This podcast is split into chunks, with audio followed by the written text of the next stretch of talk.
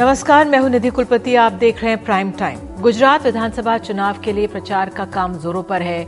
BJP ने प्रधानमंत्री नरेंद्र मोदी, मुख्यमंत्रियों, केंद्र मंत्रियों की सेना को एक तरह से धुआंधार प्रचार के लिए ज़मीन पर उतार दिया है। आपके भी अरविंद केजरीवाल की अगुवाई में गुजरात के गाँव, शहरों के गली मोहल्लों में प्रचार में जुटी है और सत्तारूढ़ बीजेपी को चुनौती देना चाहती है। लेकिन सवाल ये उठ रहा है कि क्या कांग्रेस भी इतनी ही ताकत के साथ गुजरात में प्रचार कर रही है? क्या ये प्रचार मीडिया को नहीं दिख रहा या कांग्रेस के लिए लक्ष्य 2024 का है? शायद इसलिए कांग्रेस का सबसे बड़ा चेहरा राहुल गांधी सिर्फ़ एक दिन के लिए गुजरात में प्रचार के लिए जुटते हैं। राहुल गांधी ने 7 सितंबर से भारत जोड़ो यात्रा की शुरुआत की है। 12 राज्यों दो केंद्र शासित प्रदेशों से गुजरने वाली 3,500 किलोमीटर की यात्रा अब छठे राज्य मध्य प्रदेश में पहुँच गई है। लेकिन अहम यह है कि ये यात्रा चुनाव के लिहाज से बेहद अहम गुजरात से नहीं गुजरेगी। ऐसे में सवाल उठना लाजमी है कि कांग्रेस ने अपनी इस यात्रा से गुजरात को बाहर क्यों रखा? जबकि पता था कि दिसंबर में राज्य में चुनाव होने जा रहे हैं और उसी दौरान यात्रा बगल के राज्य से भी गुजरेगी। गुजरात में आम आदमी पार्टी की बढ़ती पैठ देखकर राज्य के कांग्रेस के जो नेता हैं, कार्यकर्ता हैं, वो बेचैन हैं।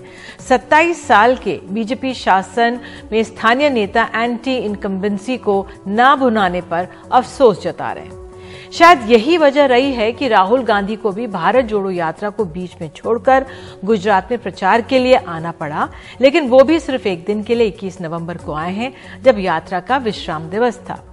राहुल गांधी ने दक्षिण गुजरात के सूरत सौराष्ट्र इलाके के राजकोट में दो रैलियाँ की हैं। सौराष्ट्र कांग्रेस का गढ़ रहा है और दक्षिण गुजरात में कांग्रेस को अपनी लड़ाई मज़बूत करनी है।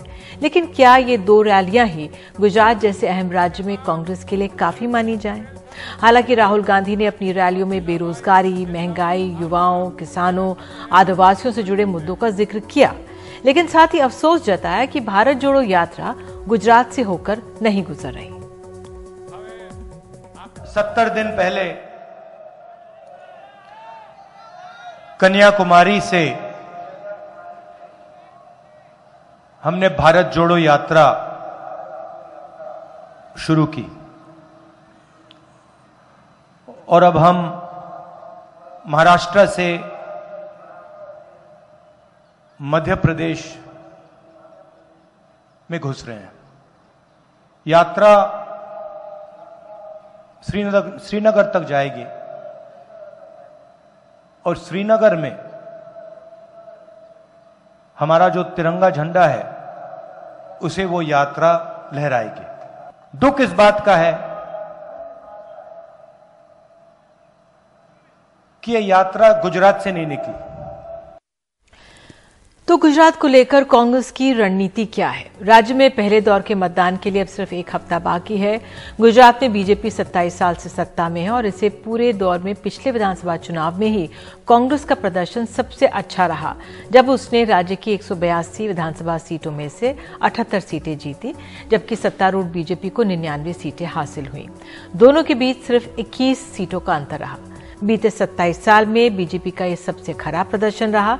अगर वोट प्रतिशत की बात करें तो कांग्रेस को इकतालीस दशमलव चार प्रतिशत वोट मिले और बीजेपी को उनचास दशमलव एक प्रतिशत। ये आंकड़े बताते हैं कि पिछले विधानसभा चुनाव में कांग्रेस ने काफ़ी बेहतर प्रदर्शन किया। इस लिहाज से राज्य में कांग्रेस की तैयारी क्या मज़बूत और नहीं होनी चाहिए थी? इस सबके बीच बीजेपी लगातार राहुल गांधी की गैर मौजूदगी को मुद्दा बना रही है। बीजेपी का कहना है राहुल गांधी ज़िम्मेदारी से भाग रहे ये कैसा आप क्या कर रहे हैं देश में? चुनाव चल रहा है गुजरात में। आप घूम रहे हैं महाराष्ट्र में। चुनाव चल रहा है हिमाचल में।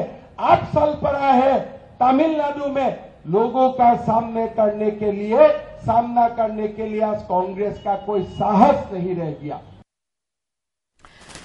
और ऐसे ही आरोप लगाते हुए असम के मुख्यमंत्री हेमंत बिस्व शर्मा ने भारत जोड़ो यात्रा के दौरान राहुल गांधी के लुक की तुलना इराक के पूर्व राष्ट्रपति सद्दाम हुसैन से की, जिस पर कांग्रेस ने सख्त एतराज़ जताया। आज कांग्रेस पार्टी का कोई भी कोई भी देश के लिए कंट्रीब्यूशन नहीं रहा। आज आप खुद देखिए, आज आप खुद देखिए राहुल जी का चेहरा। मैं हर बार बोलता हूँ भाई आप भारत जोड़ो यात्रा किया है। आपका चेहरा का थोड़ा चेंज हुआ है। अगर आपको सेहरा ही बनाना है जवाहरलाल नेहरू जैसा बनाइए आपका नाना था। आप कम से कम गांधी जी का सेहरा बनाइए। कहा सद्दाम हुसैन जैसा चेहरा बना के देश में घूम रहा है? सर हेमंत विश्वा ने कहा है कि उसकी मैं निंदा करता हूँ। राहुल गांधी की जो फ़ोटो है चेहरा जो है वो सद्दाम हुसैन के जैसा दिख रहा है। किस तरीके से टिप्पणी को मानते अब ये उनका चेहरा कैसे लगता है? मैं तो यही प्रश्न पूछूँगा। और राज्य में अपनी जगह बनाने की कोशिश में आम आदमी पार्टी फिल्मी डायलॉग का प्रयोग कर रही है। लोगों तक राह बनाने के लिए हर तरीका पार्टी अपना रही है। वो शोले पिक्चर में एक डायलॉग था ना कि सो जा बेटा सोजा नहीं तो गब्बर आ जाएगा। आज गुजरात से मीलों दूर, जब कोई भ्रष्टाचारी रोता है तो उसकी माँ कहती है, बेटा सो जा सो जा नहीं तो केजरीवाल आ जाएगा और तेरे को जेल में डाल अरविंद केजरीवाल जी का जन्म ही भारत देश से भ्रष्टाचार और महँगाई खत्म करने के लिए हुआ है साथी तो इस बीच गुजरात के बाहर भी कांग्रेस की मुश्किलें बनी हुई हैं। राहुल गांधी की भारत जोड़ो यात्रा भी राजस्थान पहुँची भी नहीं है, लेकिन उससे पहले ही राज्य में सत्ता की खींचतान का साया यात्रा पे पड़ता दिख रहा है। गुर्जर नेता विजय बैसला ने बयान दिया कि अगर सचिन पायलट को राजस्थान का मुख्यमंत्री नहीं बनाया गया तो वो भारत जोड़ो यात्रा का विरोध करेंगे। क्यों नहीं आएगी मैडम? आप पूरा राजस्थान, जहाँ जिस टंकी को देखो, उस पर भारत जोड़ो चिपका रखा है। पोस्ट कर रखा है। आपकी भारत जोड़ो यात्रा जो जितना मेरे को, जितनी लिमिटेड मेरी अंडरस्टैंडिंग है, बेरोजगारों के लिए बात हो रही है, सबकी बात हो रही है। तो भाई हम भी बेरोजगार हैं और आप ही शीर्ष नेतृत्व तो राहुल जी है ना। तो हम राहुल जी को कह रहे हैं, भैया करो नहीं तो हम आपको रोकेंगे, हम विरोध तो करेंगे ना। कब नहीं करेंगे? चार साल से शांति से बैठे इतने इतने मनुवार कर लिए। मनुवार करके कोई सुन ही नहीं रहा है। विजय बैसला के इस रुख को सचिन पायलट से सहमत नहीं है उन्होंने खुद को इस बयान से अलग कर लिया है। सचिन के करीबी सूत्र बता रहे हैं कि विवाद जानबूझकर सचिन पायलट के पक्ष को कमज़ोर करने के लिए पैदा किया गया है। सचिन बैसला पहले भी सचिन पायलट आपको बता दें, कि समर्थन करते रहे उधर सचिन पायलट ने कहा कि बीजेपी यात्रा को रोकने की साजिश रच रही है। मैं समझता हूँ कि भाजपा के हमारे जो साथी हैं, वो विचलित मैंने शुरू में कहा आपको वो यात्रा से विचलित हैं। भारतीय जनता पार्टी की कोशिश हो सकती है कि यात्रा में बाधा डालें या इस प्रकार की दुर्भावना पैदा करें, लेकिन जनता बहुत समझदार है, लोग उत्साहित हैं, और सब वर्ग के लोग, सब लोग चाहते हैं कि राजस्थान वो यात्रा आए, और यहाँ से नया आगाज़ होगा। कांग्रेस पार्टी का भी चुनावों के लिए भी, और प्रदेश की जनता के लिए भी। तो भाजपा के साथी हमारे कितनी भी कोशिश करें कि यात्रा अति सक्सेसफुल होगी, ऐतिहासिक होगी, और लाखों लाख लोग रोज जुड़ेंगे। और राजस्थान में मुख्यमंत्री अशोक गहलोत, नेता सचिन पायलट के बीच खींचतान जग ज़ाहिर है, पार्टी आला कमान भी इस खींचतान के बीच कई बार कमज़ोर ही नज़र आया है। कांग्रेस के नए अध्यक्ष मल्लिकार्जुन खड़गे 25 सितंबर को पार्टी पर्यवेक्षक की हैसियत से जब गहलोत समर्थकों की खुली बगावत के गवाह रहे थे, जब आला कमान के निर्देश पर कांग्रेस विधायक दल की बैठक बुलाई गई, उसमें से नब्बे से ज़्यादा गहलोत समर्थक नहीं आए थे। तो वो चाहते थे कि अगर गहलोत कांग्रेस अध्यक्ष का चुनाव लड़े तो उनकी जगह राजस्थान का मुख्यमंत्री उनके ही किसी वफादार को बनाया जाए। बहरहाल, आलाकमान की खुली हुकुम उदूली के इस वाक्य ने पूरी पार्टी के लिए जो असमंजस पैदा किया है, कांग्रेस अभी तक उससे ऊपर नहीं पाई है। विवाद इसलिए भी अहम है, हो जाता है क्योंकि अगले साल राजस्थान में भी विधानसभा के चुनाव होने वाले हैं। बहरहाल कांग्रेस की रणनीति क्या है? क्या उसके लिए चुनाव अहम है? राजनीतिक दल के नाते वो अपने वजूद को क्या मज़बूत कर रही है? लोकतंत्र में कमज़ोर पड़ते विपक्ष के लिए कौन जिम्मेदार है? क्या कांग्रेस की चुनावी रणनीति में बड़ा प्रयोग आजमाया जा रहा है? इस सब पर बात करने के लिए हमारे साथ खास मेहमान हैं। आपको बता दें, हमारे साथ हैं अजय उमर जुड़ेंगे। वरिष्ठ पत्रकार हैं, गुजरात से। आपको बता दें हमारे साथ वो एडिटर हैं अहमदाबाद मिरर के राशिद किदवाई वरिष्ठ पत्रकार हेमंत अत्री वरिष्ठ पत्रकार और अलका लांबा प्रवक्ता कांग्रेस के हमारे साथ हैं। अलका जी पहला सवाल तो मैं आप ही से पूछ लेती हूँ। कांग्रेस की प्रचार बड़े नेताओं की कमी गुजरात में महसूस कर रहे हैं कांग्रेस के कार्यकर्ता स्थानीय नेता ऐसा क्यों है? निधि मुझे नहीं मालूम आपकी किन कार्यकर्ताओं से बात हुई है जो ये सब महसूस कर रहे हैं। कांग्रेस का कार्यकर्ता पूरी मजबूती के साथ मैदान में डटा हुआ है। हर विपरीत परिस्थिति के बाद, सीमित संसाधनों के बाद डटा हुआ है। अशोक गहलोत जी को वहाँ का प्रभाव दिया गया है। बिल्कुल मैदान में है। राहुल गांधी जी ने कल वहाँ पर रैली की है। जल्दी आप खरगे साहब, प्रियंका गांधी जी और सचिन पायलट जी को आपने सुना। दीपेंद्र हुड्डा जी, युवा नेता जितने भी हैं सब आपको वहाँ दिखेंगे। जाना तो मुझे भी था छोटी मोटी रैली करने के लिए लेकिन नगर निगम के चुनाव की जिम्मेदारियों के तहत मैं नहीं छोड़ पा रही हिमाचल गए हैं हम लोग। मजबूती से लड़े हैं हम लोग चुनाव अलका जी ठीक है अगर राहुल गांधी भारत जोड़ो यात्रा में व्यस्त थे तो प्रियंका गांधी तो जा सकती थी। अगर हम कहें सोनिया गांधी नहीं जा पाए अगर स्वास्थ्य संबंधी बात है तो प्रियंका गांधी क्यों नहीं पुरजोर तरीके से गुजरात में जुटी हुई नज़र आई? किसने कहा वो नहीं जाएँगी? अभी तो एक तारीख को पहला चरण और पाँच तारीख को दूसरे चरण का चुनाव है। किसने कहा वो नहीं गई? आज वो मध्य प्रदेश में भारत जोड़ो यात्रा में शामिल हुई हैं और आने वाले समय में बिल्कुल वो गुजरात जाएँगी। हिमाचल में उन्होंने पाँच से सात बड़ी जनसभाएँ की और एक माहौल बदला उन्होंने वहाँ पर, जो भाजपा की कोशिश थी कि मुद्दे हिमाचल के ना हो, मुद्दे राष्ट्रीय और अंतर्राष्ट्रीय लेकर आए। धारा 370 पे चुनाव चाह रहे थे हिमाचल का। U, uniform common civil code पे चाह रहे थे सीएनआरसी पर चाह रहे थे लव जिहाद पे चाह रहे थे लेकिन वहाँ पर चुनाव जी हम तो सिर्फ़ समझने की कोशिश कर रहे हैं कि जो कांग्रेस के रणनीतिकार हैं अब राहुल गांधी हिमाचल तो गए नहीं। और जब हमारी बात भी हुई थी जयराम रमेश से उन्होंने कहा था कि ये तो विधानसभा का क्षेत्रीय चुनाव है।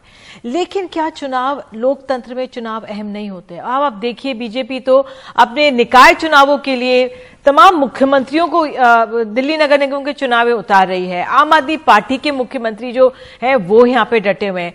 तो कांग्रेस के अ, क्या अंदरूनी विभाजन है? बिखराव है निगम स्तर पर भी।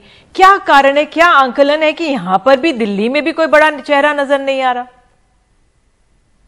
नहीं ये बड़ा और छोटा चेहरा क्या होता है आपके मायने में मैं नहीं मानती हूँ। प्रधानमंत्री रक्षा मंत्री विदेश मंत्री मुख्यमंत्री यही बड़ा कार्य बड़ा चेहरा होता है। चुनाव ज़मीन पर बूथ का कार्यकर्ता लड़ता है और जितवाता है पार्टियों को और बड़े चेहरे वो बनाता है। तो मैं आपसे ये कह रही हूँ कि भारत जोड़ो ज़्यादा। आज़ादी की लड़ाई किसी सत्ता के लिए नहीं थी। इसलिए भारत जोड़ो या, लड़ा, जो यात्रा है वो भी किसी सत्ता के लिए नहीं है कि तमिलनाडु से उठते और गुजरात पहुँचते केरला से उठते और हिमाचल पहुँच जाते। ये एक यात्रा है जिसको हम गंभीरता से ले रहे हैं और इसके मुद्दे बेरोजगारी और महँगाई को लगातार राहुल गांधी जी अपनी पूरी यात्रा के दौरान उठा रहे हैं। भारत जोड़ रहे हैं भाजपा की नफरत जहर के जो उगला जा रहा है। आए थे हेमंत बिस्वा दिल्ली नगर निगम के चुनाव में ट्रक पे बिठाया गया और बोला, दिल्ली नगर निगम का चुनाव है, उन्हें पता ही नहीं, मुद्दे क्या थे दिल्ली नगर निगम के। उसमें भी हेमंत बिस्वा जो है, यूनिफॉर्म सिविल कोड और लव जहाद की बात कर रहे हैं। सो आप कह रहे हैं वो बड़े चेहरे हैं, वो दिख रहे हैं। ये बड़े चेहरे अपनी जो जिम्मेदारियाँ हैं, चाहे दिल्ली के मुख्यमंत्री हो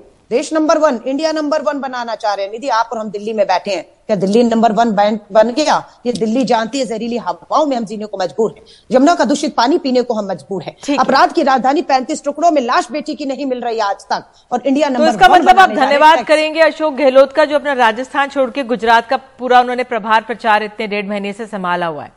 अ, चलिए अभी तो आप ये कह रही थी कोई बड़ा नेता नहीं है और अब आप मान गई चलिए जैसे भी मानी आप कि अशोक गहलोत जी अब राजस्थान से गुजरात में हैं। क्योंकि कांग्रेस को- कांग्रेस के एक प्रवक्ता को बहुत- यही सुनना चाह रही थी हाँ। आपने मान लिया कि अशोक गहलोत जी वहाँ पर हैं। मैं बात ये इसलिए बोल रही हूं- आज नहीं नहीं नहीं। बिल्कुल ठीक है। एक सेकंड मुझे- मुझे देखिए, अलका, अलका, मैं यहाँ पे- नगर निगम के चुनावों में जहर उगल रहे हैं। और अपना अशोक गहलोत जी या भूपेश बघेल जी जिम्मेदारियाँ नहीं छोड़ी थी। कांग्रेस के जो मीडिया हैंडल्स हैं उसमें भी क्यों ज़्यादा नज़र नहीं आते? बहरहाल अजय उम्मत को मैं नहीं, नज़र पूछ के लाती हूँ। अजय जी अलका लांबा कह रही है। कि भाई आप किन लोगों से कार्यकर्ताओं से स्थानीय नेताओं से बात कर रहे हैं?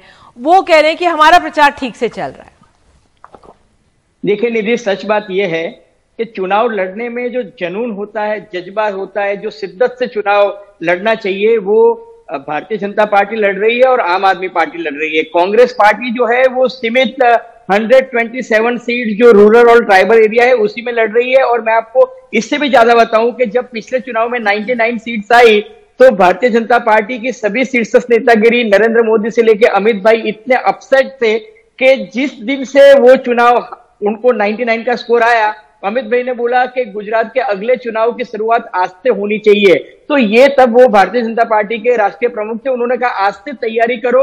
और मैं आपको बताना चाहता हूँ, जिस दिन भारतीय जनता पार्टी पाँच में से चार स्टेट के चुनाव जीत गई 10 मार्च को रिज़ल्ट आया 11 मार्च सुबह 11 बजे नरेंद्र मोदी अहमदाबाद में रोड शो कर रहे थे और मुझे अभी भी याद है कि पार्टी हेडक्वार्टर में जब गए तो सी आर पाटिल ने बोला कि सर, हम चार राज्यों में जीत गए, पंजाब में तो हमारा कोई था ही नहीं। इसलिए गुजरात में भी 120 182 सीट जीतेंगे। तो नरेंद्र मोदी ने सबको धमकाते हुए कहा कि बिल्कुल मुगालते में मत रहना। पिछली बार हम नर्वस 99 हो गए थे। इस बार हमको 151 का टारगेट लेना है। 182 की बात मत करो।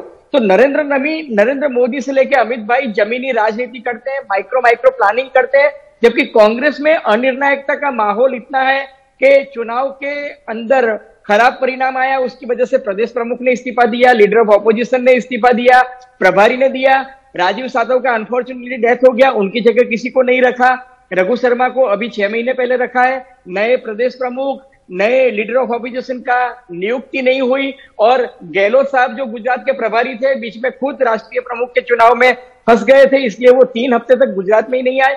तो कांग्रेस पार्टी को जो चुनाव लड़ना है इवन सोशल मीडिया में भी आप देखोगे, आम आदमी पार्टी और भारतीय जनता पार्टी बहुत मेहनत कर रही है, जबकि कांग्रेस पार्टी वहाँ पर पिछड़ती हुई नज़र आ रही है। इतना ज़रूर मैं कह सकता हूँ कि आम आदमी पार्टी ने जो एक एंटी इनकम मनसी और मोदी या बीजेपी के खिलाफ जो किया उसका एडवांटेज कांग्रेस पार्टी को रूरल में मिल रहा है और रूरल में और ट्राइबल एरिया में कांग्रेस मेहनत कर रही है डोर टू डोर कर रही है वो मैं मानता हूँ। लेकिन जो एक ऑप्टिक्स आना चाहिए जो आम आदमी पार्टी ने बनाया वो नहीं दिख रहा है। ऑप्टिक्स बहुत अहम होते राशिद किरवाई किरवाई सर आपसे आपका क्या आंकलन है?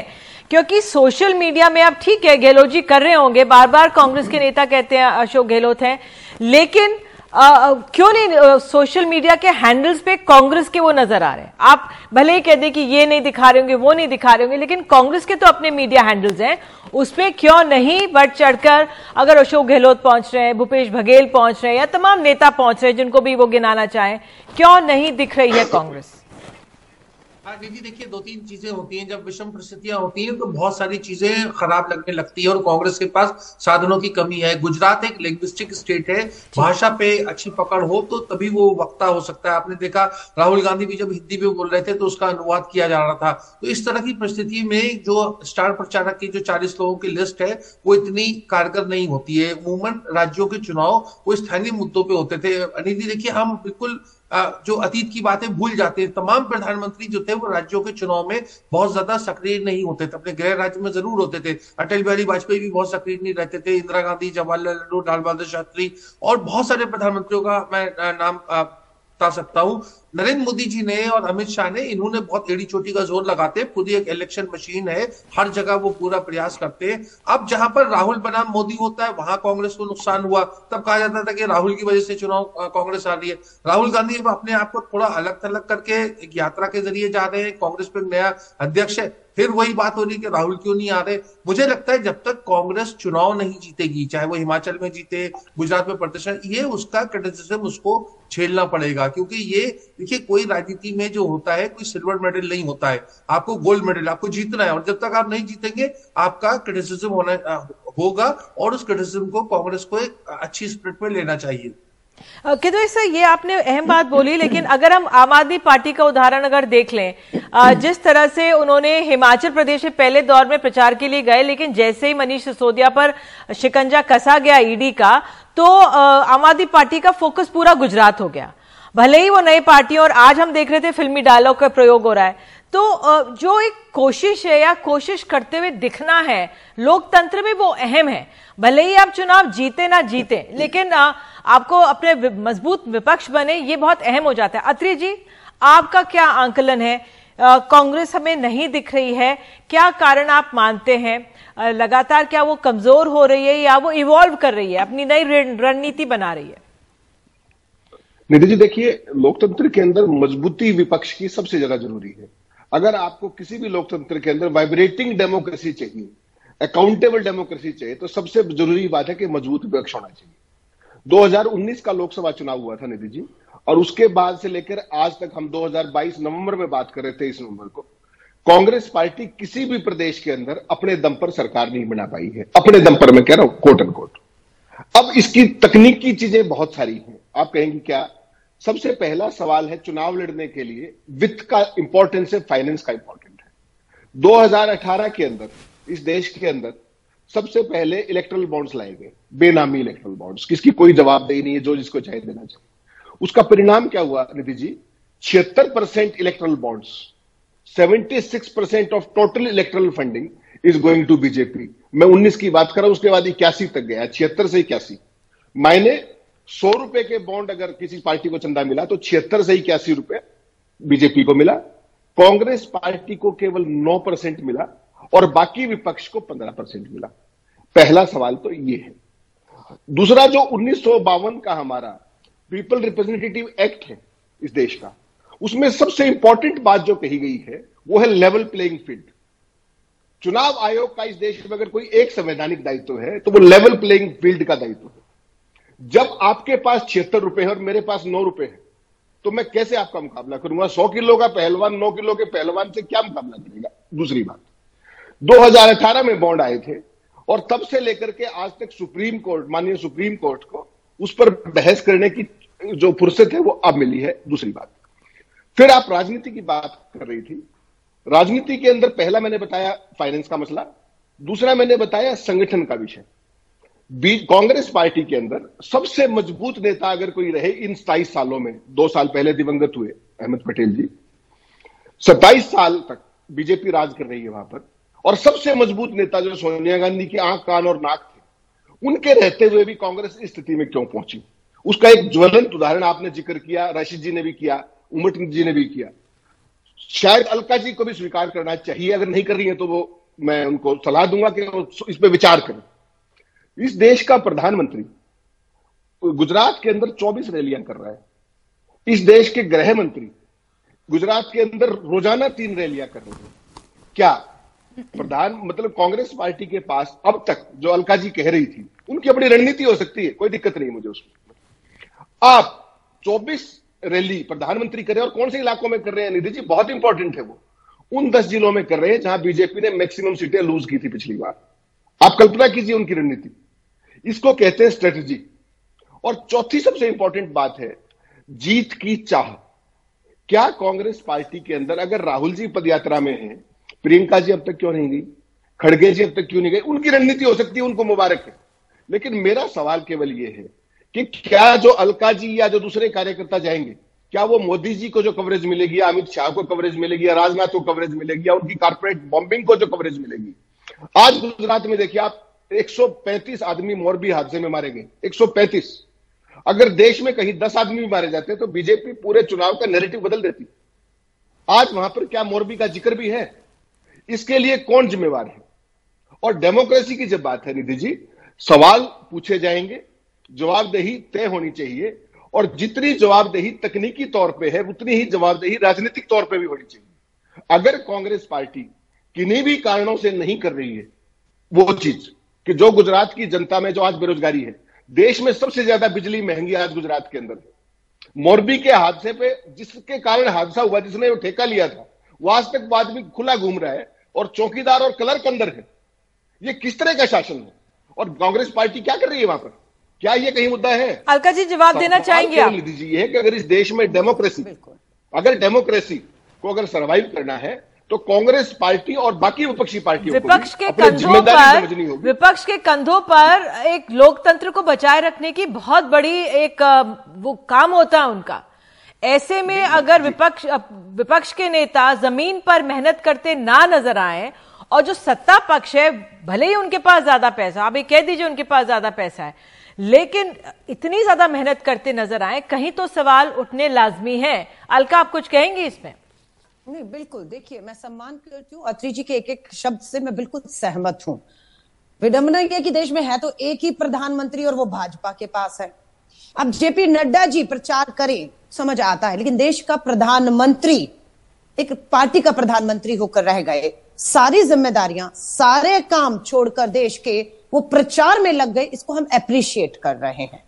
उम्मीद की जा रही थी 140 करोड़ के भारत के सामने कितनी बड़ी चुनौतियाँ खड़ी हैं, चाहे वो हमें सरहद से मिल रही हो, चाहे गिरती अर्थव्यवस्था हो, गिरता रुपया हो, महँगाई हो, बेरोजगारी हो, प्रधानमंत्री को उस पर ध्यान देना चाहिए। पर प्रधानमंत्री जी सारे काम छोड़कर डोर टू डोर कैंपेन करेंगे, इतनी सभाएँ करेंगे, हम उसकी सराहना कर रहे हैं। नड्डा जी करें, किसी को आपत्ति नहीं। है अब वो प्रधानमंत्री नहीं है तो नहीं है। दूसरी बात, दस साल हमने शासन किया है केंद्र में डॉक्टर मनमोहन सिंह जी के सरकार में। पंद्रह साल दिल्ली में किया है। अभी तो इतने सालों में बाहर हुए नहीं हुए हैं कि अभी सब इतना कोसने पर आ गए हैं कि कांग्रेस ये, कांग्रेस वो। हम बिल्कुल अपनी सीमित संसाधनों में अत्री जी ने ठीक कहा, छिहत्तर से इक्यासी प्रतिशत फंड जो है, वो भाजपा के साथ है। जितना प्रचार, जितना प्रसार, जितने करोड़ों के विज्ञापन, सामग्री वो कर सकते हैं हमारे पास उसका, उसका नौ प्रतिशत ही है नौ प्रतिशत है। हमें मालूम है इन सीमित संसाधनों में और दो ही मुख्यमंत्री हैं क्या करें हमारे पास? दो ही राज्यों में सरकार है तो हमें सब मालूम है लेकिन बात यह है कि जहाँ तक मुद्दों की बात है विपक्ष की भूमिका आज देश में एक समय पर निधि चार स्तंभ होते थे। जुडिशरी होगी पत्रकारिता होगी माना जाता था लेकिन आज चारों स्तंभों का काम सिर्फ़ एक ही अकेली कांग्रेस के कंधों पर आ चुका है। संविधान बचाना है लोकतंत्र बचाना है देश बचाना है विपक्ष बचाना है सब राहुल गांधी कांग्रेस के कंधों पर डाल दिया है। जब रामलीला मैदान में आप आप इसको ना लें आप इसको इस तरह से ना भी लें और पार्टियों को इसका वो दे दें दायित्व तो वो वो ले लेंगी वो इंतज़ार ही कर रही है दायित्व लेने के लिए। उम्मत जी मैं मैं आपसे अत्री जी मैं आती हूँ क्योंकि मेरे पास समय अब मुझे बताया जा रहा है। उम्मत जी मैं आपसे ये समझना चाह रही थी कई स्थानीय नेताओं से हम जैसे कहते हैं हमारे कार्यक्रम में जुड़िए कोई नहीं जुड़ रहा है कांग्रेस के नेता वो कह रहे हैं हम प्रचार में जुटे हुए हैं और ये बहुत अच्छा भी लगता है। आ, उनका ये सोच है ये नहीं कि टीवी में आधे घंटे आपके प्रोग्राम में आ जाएँगे तो हमारा कुछ हो जाएगा उस, उस दौरान हम लोगों से मिलेंगे और कई लोगों से नेताओं से मैंने बात की वो एक तरह से उनकी मेहनत वो लोग मेहनत कर रहे हैं। आ, लेकिन आपका क्या आंकलन है? जो हमारे गुजरात के जो स्थानीय नेता हैं, उनका जो प्रचार चल रहा है, वो अपने आप में क्या, अगर कोई बड़ा फेस आता है, उसे बूस्टर डोज मिलेगा? क्योंकि जैसे मैं इनसे बात कर रही थी, मैं किसी का नाम नहीं लेना चाहती। उन्होंने कहा हाँ राहुल गांधी आए उससे हमें बूस्टर डोज मिलेगा। तो क्या ऐसे बूस्टर डोज बीजेपी और आम आदमी पार्टी को ज़्यादा मिल रहे हैं और कांग्रेस के नेताओं को कम? देखो कांग्रेस के नेताओं ने ये वास्तविकता स्वीकार कर लिया है कि राहुल जी नहीं आने वाले हैं और न वो राहुल पे न प्रियंका जी पे कोई दारोमदार रखते हैं। उन्होंने बल्कि अब तो कांग्रेस के नेता जो है नरेंद्र मोदी जी ने जो आत्मनिर्भर शब्द का इस्तेमाल किया है वो आत्मनिर्भर हो गए हैं। और मैं ये बात ज़रूर कहता हूँ कि कांग्रेस के जो पहली और दूसरी जो लिस्ट आई राहुल जी ने रैलियाँ की हैं कल क्या कह रहे हैं आप? आप सुनिए ना प्लीज़ क्यों? नहीं आप मेरे राहुल जी आएँगे नहीं। राहुल जी ने रैलियाँ की हैं। दो दो कर ली नहीं गुमराह सिर्फ़ दो रैली दो और कर ली नहीं नहीं कोई बात नहीं। अलका जी अलका जी सिर्फ़ दो रैली की। आए माफ़ी तो चाहूँगी। आप गुमराह मत करिए देश को और पूरे अशोक गहलोत जी ने कमान संभाली हुई है प्रियंका गांधी भी जाएँगी और सारे सरकार कैंपेनर की लिस्ट जारी है। और मैं आपको बता रही हूँ ये गुजरात चुनाव लड़ेगा गुजरात के मुद्दों पर लड़ेगा गुजराती लड़ेगा। वो किसी बाहरी बिल्कुल आपने ये बहुत अहम बात की गुजराती मुद्दों की बात जो आपने की अलका मैं मैं राशिद किदवाई आपसे पूछना ये चाहती हूँ जिस तरह से हेमंत बिस्व शर्मा को लाया जा रहा है अब कहा तो जा रहा है कि भाई देखिए असम के मुख्यमंत्री आ रहे हैं लेकिन वो जिस तरह की बातें कर रहे हैं उनको बार बार लाया जा रहा है आप सद्दाम हुसैन से इस तरह से जोड़ना ये अपने आप में जो प्रचार का स्तर है आ, क्या मतलब क्या मायने है इसके? क्या इसका कुछ असर होता है फ़ायदा होता है? जी। नहीं, देखिए, ये कछुए और खरगोश की यहाँ पर एक तरीके की रेस हो रही है। ऐसा कोई ज़रूरी नहीं है कि जो ऐसा कहानियों में कहा जाता है कि कछुआ जीता था, मैं वो उस तरफ़ इशारा नहीं कर रहा हूँ। मैं ये कह रहा हूँ कि जो हम ये मीडिया की बात करते हैं या दूसरे मुख्यमंत्री आकर के और सद्दाम हुसैन की तुलना और दाढ़ी की ज़िक्र, ये सारी की सारी एक मीडिया क्रिएशन एक हाइप होता है, एक परसेप्शन होता है, लेकिन चुनाव जो है वो स्थानीय मुद्दों में होते हैं। एक आर्ग्यूमेंट ये भी हो सकता है कि क्योंकि आपकी कांग्रेस जो है वो भाजपा की पिच पे नहीं खेल रही है तो भाजपा भी, भी थोड़ा सा उसको लेकर के उसको असहज है उसको समझ में नहीं आ रहा है। हर बार वो पाकिस्तान और राहुल गांधी वगैरह को मुद्दे बना रहे थे आज जो है लोकल स्थानीय मुद्दों के ऊपर उन्हें काफ़ी चुनौती का सामना कर, करना पड़ रहा है। परिणाम जो कुछ भी हो लेकिन कांग्रेस की एक ये रणनीति है एक प्रयोग है इसमें हमें इंतज़ार करना चाहिए। देखिए क्या होता है। बिल्कुल एक ये प्रयोग है वाकई में, क्योंकि बार बार ये कहा जा रहा है कांग्रेस की तरफ़ से कि जो ये भारत जोड़ो यात्रा, ये राजनीति या चुनाव के लिए नहीं है, ये अपने आप में देश को जोड़ने के लिए और तमाम मुद्दे बार बार कहे जा रहे हैं। अत्री जी, अंत में आपका अगर मैं आंकलन आपसे चाहूँ इस समय, किस तरह से क्या आपको ये प्रयोग लग रहा है, जो आपने मेहनत, आपने तमाम चीज़ों का ज़िक्र किया है? आगे की राह आप कैसे देख रहे हैं? क्योंकि अब ये आज ही से देखिए, शुरू हो गया, कल से ये राजस्थान का मुद्दा। अब राजस्थान में आने वाली, अब भीतरी जो ये खींचतान, चाहे दिल्ली में कह दें या राजस्थान में इतनी है, क्या रूट बदला जाएगा? क्या ये उसका दबाव है? आपसी जो स्थानीय नेता, उनका मैं किसी का नाम नहीं लेना चाहती। क्या असर पड़ रहा है इसका भारत जोड़ो यात्रा पर भी? जो ये राहुल गांधी के दिल के इतने करीब है ये। देखिए सबसे पहले तो मैं अलका जी को एक सलाह देना चाहूँगा, पता नहीं वो उसको स्वीकार करेंगे या नहीं उनको खुश होना चाहिए कि उनकी पार्टी के विपक्ष में होते हुए भी इतना रेलेवेंस दिया जा रहा है और उनको कुछ चीज़ें ऐसी हैं जो उनकी कमियाँ उनको बताई जा रही निंदक नेड़े राखिए का कंसेप्ट कबीर दास जी के समय से है। एक पक्ष तो मैं ये कहना चाह रहा था, दूसरी बात जो मैं कहना चाह रहा था कि बीजेपी आज जो चुनाव लड़ती है ना, उसको आप चुनाव नहीं कह सकते। वो एक रण लड़ती है। और उस रण को आप रण के स्टाइल में ही लड़ेंगे। आप उसको एक वॉलंटरी एजेंसी के रूप में नहीं लड़ सकते। आज कांग्रेस पार्टी की जो स्थिति है आप कल्पना कीजिए ग्राउंड पे क्या स्थिति है। देखिए नेरेटिव बनाएँगे बड़े नेता। बड़े नेता की कोई लोकप्रियता या एक्सेप्टेबिलिटी या उनको मुख्यमंत्री नहीं बनना है। अगर राहुल गांधी जाएँगे या प्रियंका जाएँगी सोनिया जी जाएँगी खड़गे साहब जाएँगे तो उनको एक वाइडर कवरेज मिलता है। उस प्रचार का मतलब ये रहता बिल्कुल। दूसरी बात निधि जी जो मैं कहना चाह रहा हूँ कांग्रेस पार्टी को एक बात समझनी चाहिए कि अगर उनको रेलेवेंट रहना है तो उनको राजनीति को राजनीति की तरीके से करना पड़ेगा। और ये राजनीति अटल बिहारी वाजपेयी के दौर की राजनीति नहीं है। ये नरेंद्र मोदी के दौर की राजनीति है। वहाँ सद्दाम हुसैन को भी ले आएँगे। और कल मैं स्तब्ध रह गया आज सुबह देख के, आर्मी कमांडर एक देश का एक कहता है कि हमें केंद्र के एक इशारे की ज़रूरत है, हम पीओके को कब्जा लेंगे। अरे भाई, तुम चाइना से अपना छुड़वा लो ना यार। कमाल देखिए आप, फौज काल दूसरी बात जो उन्होंने कही, आज मैं देख रहा था, अभी प्रधानमंत्री जी के ऊपर हमले की एक रणनीति जो हर चुनाव में रहती है। और कांग्रेस पार्टी अगर घर बैठ के चुनाव लड़ना चाहती है। आई एम सॉरी वो गलत ट्रैक पे है ये रणनीति गलत है। अगर आपको लड़ना है तो उनकी माद में घुस के लड़ना होगा। बिल्कुल अतिथि जी मेरे पास समय बस इतना है माफ़ी चाहती हूँ। जी बिल्कुल घर मेहनत करते हुए तमाम नेताओं को दिखना होगा। कांग्रेस के लिए बहुत अहम दारोमदार उनके ऊपर है। बहरहाल एक ब्रेक हम लोग लेते हैं। ब्रेक के बाद एक आपको खास खबर दिखाएँगे। बने रहिए एनडीटीवी इंडिया के साथ।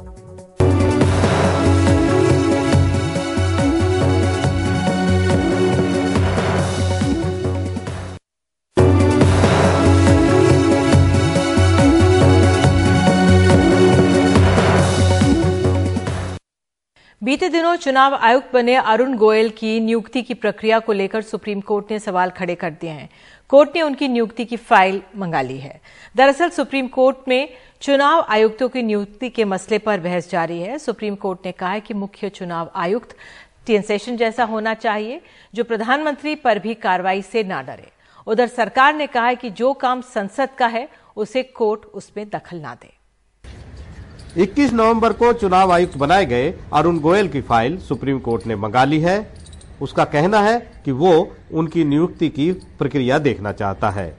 दरअसल, चुनाव आयुक्तों की नियुक्ति पर सुनवाई होने के तीन दिन के भीतर ये नियुक्ति हुई है। इस मामले में अर्जी दाखिल होने के बाद ये नियुक्ति की गई। वीआरएस लेने वाले अफसर अरुण गोयल को चुनाव आयुक्त बनाया गया। अदालत ने कहा कि अच्छा होता अगर सुनवाई के दौरान नियुक्ति न होती। चुनाव आयुक्तों की नियुक्ति के मसले पर चल रही सुनवाई के दौरान बुधवार को सुप्रीम कोर्ट में टीएन शेषन की सख्त छवि को याद किया गया। जस्टिस के एम जोसेफ ने कहा कि मुख्य चुनाव आयुक्त को ऐसा होना चाहिए जो प्रधानमंत्री के भी दबाव में न आए। सुप्रीम कोर्ट ने कहा, कोई भी सरकार जी हजूरी वाले अधिकारी को ही चुनाव आयुक्त बनाना चाहती है। सरकार को मनचाहे नतीजे मिलते हैं और अधिकारी को भविष्य की सुरक्षा। उससे गुणवत्ता और निष्पक्षता पर असर पड़ता है। जस्टिस रस्तोगी ने कहा कि नियुक्ति सरकार करती है तो इसे निष्पक्ष कैसे कहा जा सकता है? जोसफ ने पूछा कि चुनाव प्रक्रिया में सरकार जजों को शामिल करना चाहती है या नहीं। Commissioner that he says okay I, that is with it he doesn't get around to doing it. Will it not be a case of complete breakdown of the system then? It's just giving an example. Yes, the, the reason being that he's a man who's supposed to be completely insulated. Yes. So, so you know, the, the, these are these are the aspects which perhaps the participation of a larger body yes. instead of the cabinet. दूसरी तरफ़ सरकार ने साफ़ किया कि उन्नीस के बाद से चुनाव आयुक्त की नियुक्ति में कोई खामी नहीं पाई गई है इसकी एक प्रक्रिया है, जिसके तहत ऐसी नियुक्तियाँ होती हैं। सरकार की ओर से पेश सोलिसिटर जनरल तुषार मेहता ने यहाँ तक कहा कि ये संसद का कार्य क्षेत्र है, इसमें न्यायपालिका को दखल नहीं देना चाहिए। संविधान ने जो अधिकारों का बंटवारा किया है, उससे अलग रास्ते पर नहीं जाना चाहिए। यदि आपके पास कोई सुझाव है तो आप संसद को दे सकते हैं।